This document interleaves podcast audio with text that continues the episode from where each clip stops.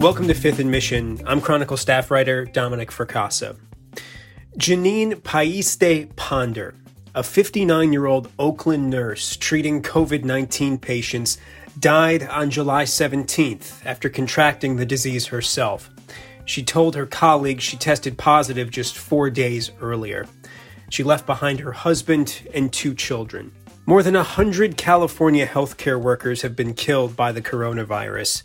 A grim tally that's fueling impassioned calls for hospital executives to do more to protect their employees. For months, healthcare workers have complained of a lack of access to testing, to being forced to reuse personal protective gear, and to take a host of other risks as they go about their jobs. The public has hailed frontline healthcare workers as heroes, but many feel more like sacrificial lambs. Chronicle staff writer Mallory Moench joins us now to talk about this story. Mallory, this is such a sad story. First of all, what can you tell us about Janine? Well, it really is heartbreaking. Um, Janine was a wife. She was a mother of two daughters, two young women. Uh, she had been a nurse for more than 25 years, and some of her fellow nurses that I spoke with said she was funny and feisty and compassionate. They said she was would give everything for her patients. She was the the kind of nurse that they wanted to care for them and that they wanted to work with. Um, they described how recently, as she was caring for COVID patients, um, she would be so intentional to make sure that families could connect with their loved ones um, if if someone was in the hospital near the end of their life. And they, at one instance, she even brought a wife who had also tested positive for COVID nineteen into the hospital room so she could say goodbye to her husband. Um, one of her daughters also said she was really godly, always giving of herself for others, and she did attend a church in San Leandro. There was a vigil uh, today for her, correct, at the hospital where she worked, Sutter Alta Bates Summit Medical Center in Oakland. And. Um, can you tell us a bit about what that was like? Sure. So, um, at least 100 people, maybe even a couple hundred, gathered outside of the hospital. It looked like a lot of hospital employees wearing their badges, wearing their scrubs and masks, and other community members, including Janine's husband and two daughters. Um, they were clutching hands as the, the crowd observed a moment of silence. People were raising, they didn't have candles, their cell phones to honor her. Um, and some of her coworkers spoke, just sharing about how much they missed her, how they, they couldn't believe that they were actually um, there to to honor her memory. We will not let her her tragic death fall on deaf ears. We cannot. We owe this to Janine. We all need to speak up. We all need to be forceful about what we need to protect us and protect our patients. And there was uh, a sign there as well that said, Janine, rest in peace, uh, with a picture of her. Some people were holding pictures of her with dozens of flowers and uh, a pair of white crocs uh, marked with, uh, it actually had written on it in Sharpie, R I H, um, which uh, someone said had meant rest in heaven. Mm. So, how are, you know, particularly Janine's fellow nurses at that hospital, uh, along with others who, who might have known her kind of in a professional capacity, how, how are they taking this news? I mean, obviously they're, they're devastated by this, but as, you know, as we know, the notion of the risks that the risks that healthcare providers are being forced to take here is something that, you know, nurses and other frontline workers have been, you know, just absolutely screaming about for months. So what was the reaction like in, in that sense? I, I would suspect that there's a lot of, you know, a lot of anger and frustration perhaps mixed with the sadness. That is true. I think there were a ton of emotions that people were expressing. Like you said, firstly, just devastated, just grieving um, the loss of their friend and their and their colleague. Um, but many also did seem frustrated. Um, they seemed angry. Uh, they seemed scared as well. Um, speaking with some of the the nurses and um, uh, a nurse there who also uh, works for the union says she's got a lot of messages from people. You know, they're worried about their own exposure. Uh, they're worried about whether it'll affect them or affect their families, um, and they're they're tired as well. Like you said, this is this has been going on for months. You know, living in this stressful environment. Um, so some said that. Um, unfortunately, they felt it, it was a, a repercussion of, of things that they have been protesting about for months.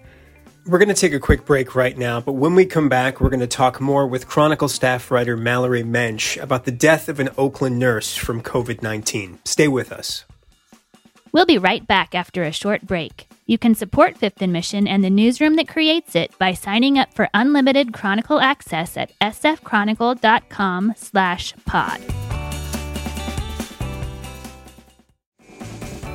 So, Mallory, let's let's zoom out of this, you know, this one tragic story a little bit and, and talk about the the bigger picture. Why is it that nurses and other healthcare professionals don't feel like they're getting the response they need from hospital officials? Why are these calls so enduring this far into the pandemic?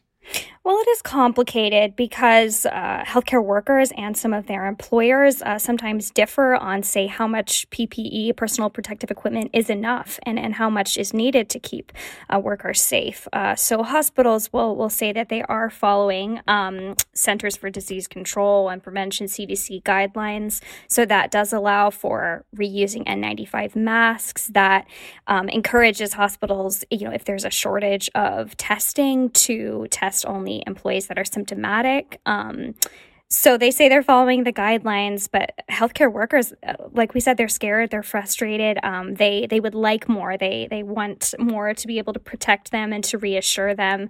Uh, so some of these decisions are uh, driven by the reality of supply, uh, say PPE supply or of testing supply, um, and also CDC guidelines. Some of which have have been changed during the pandemic to from the way that things were done before the coronavirus. Um, so healthcare workers. Are, are still not happy about that, still pushing for that, um, and and scared, uh, just wanting to have the best protection that they can have. What has the the response been from the executives at the hospital where Janine worked? Have they weighed in on this? I mean, obviously they're hearing the same things that you know many of Janine's colleagues were t- were telling you. What what what if anything have they come back with since then?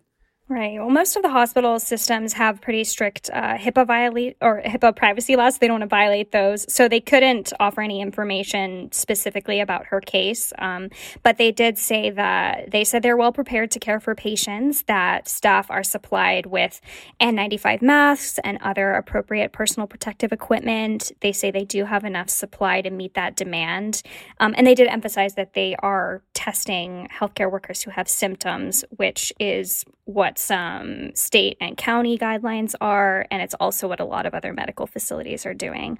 Um, so they again reassure that they have enough. Uh, the key factor is that healthcare workers sometimes differ on how much is enough.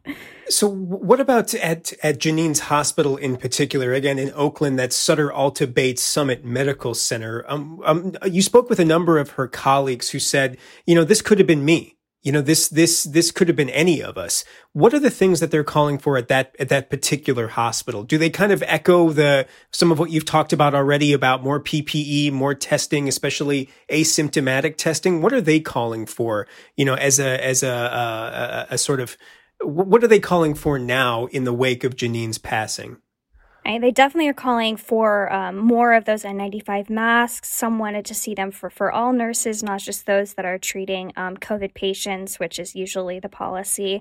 Uh, they wanted everyone to get tested regularly. Uh, they also wanted to make sure that COVID patients are separated from non COVID patients, um, which is something that is, is done at, at other hospitals. Maybe they have a separate COVID unit. Um, in Janine's case, um, nurses and the, the supervising nurse in charge of that unit said that um, their ca- one nurse is caring for five patients and they can be COVID and non COVID. So they might be putting on different PPE, going in and out of different rooms. Um, so uh, a number of those nurses felt that they wanted those patients more separated um, so that they could manage the PPE better and uh, keep things streamlined. You know, uh, are we if you if you zoom out all the way at least to the to the state level in California, I think as your as your reporting indicates, you know, we're we're closing in on 20,000 healthcare workers diagnosed with COVID-19. I mean, obviously given their proximity to the disease, you know, you, you'd understand them being a particularly vulnerable population, right? But I, I wonder, you know, and and and of course we've seen now over a hundred deaths in California uh, uh, among healthcare workers from COVID.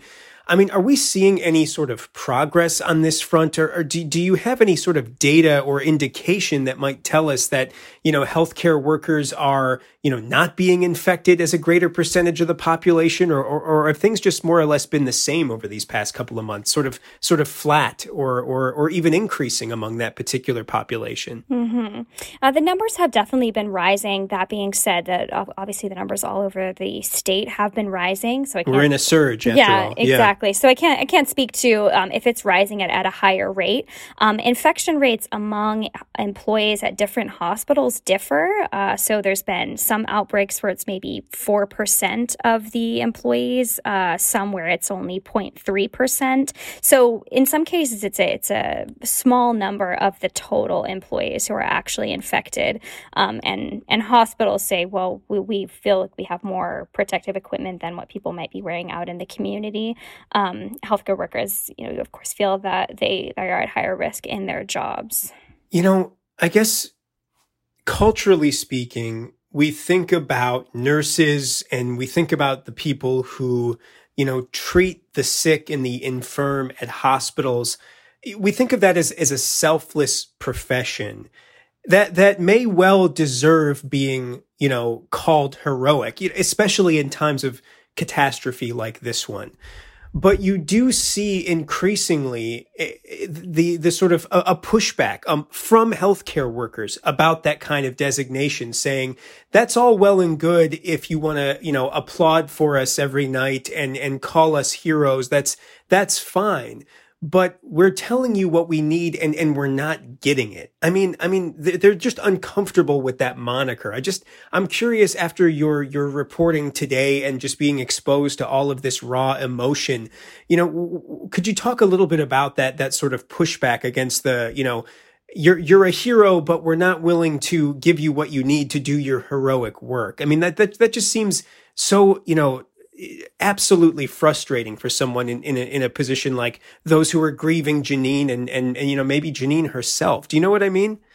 Definitely. I think what I hear from, from nurses and from people on the front lines is that they they love their jobs. They they want to serve people. Um, they are, you know, they did volunteer for this profession. They want to do it, but then they say that they didn't, you know, necessarily sign up for this. One said, you know, we didn't sign up to to sacrifice our lives, you know, as though as though they're going off to war, just because no one necessarily, um, you know, expected that that they might see this when they decided to be a nurse.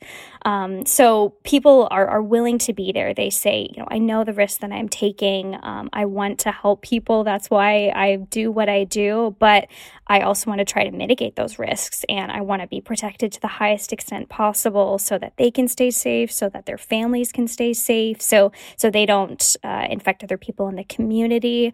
Uh, so they they acknowledge that you know this is this is part of the profession, but also this is un- unprecedented. And um, like they said, they they didn't sign. One said today we didn't sign up to be martyrs. Wow. Well, Mallory, thank you so very much mm-hmm. uh, for your reporting and uh, for bringing us this story. Thank you.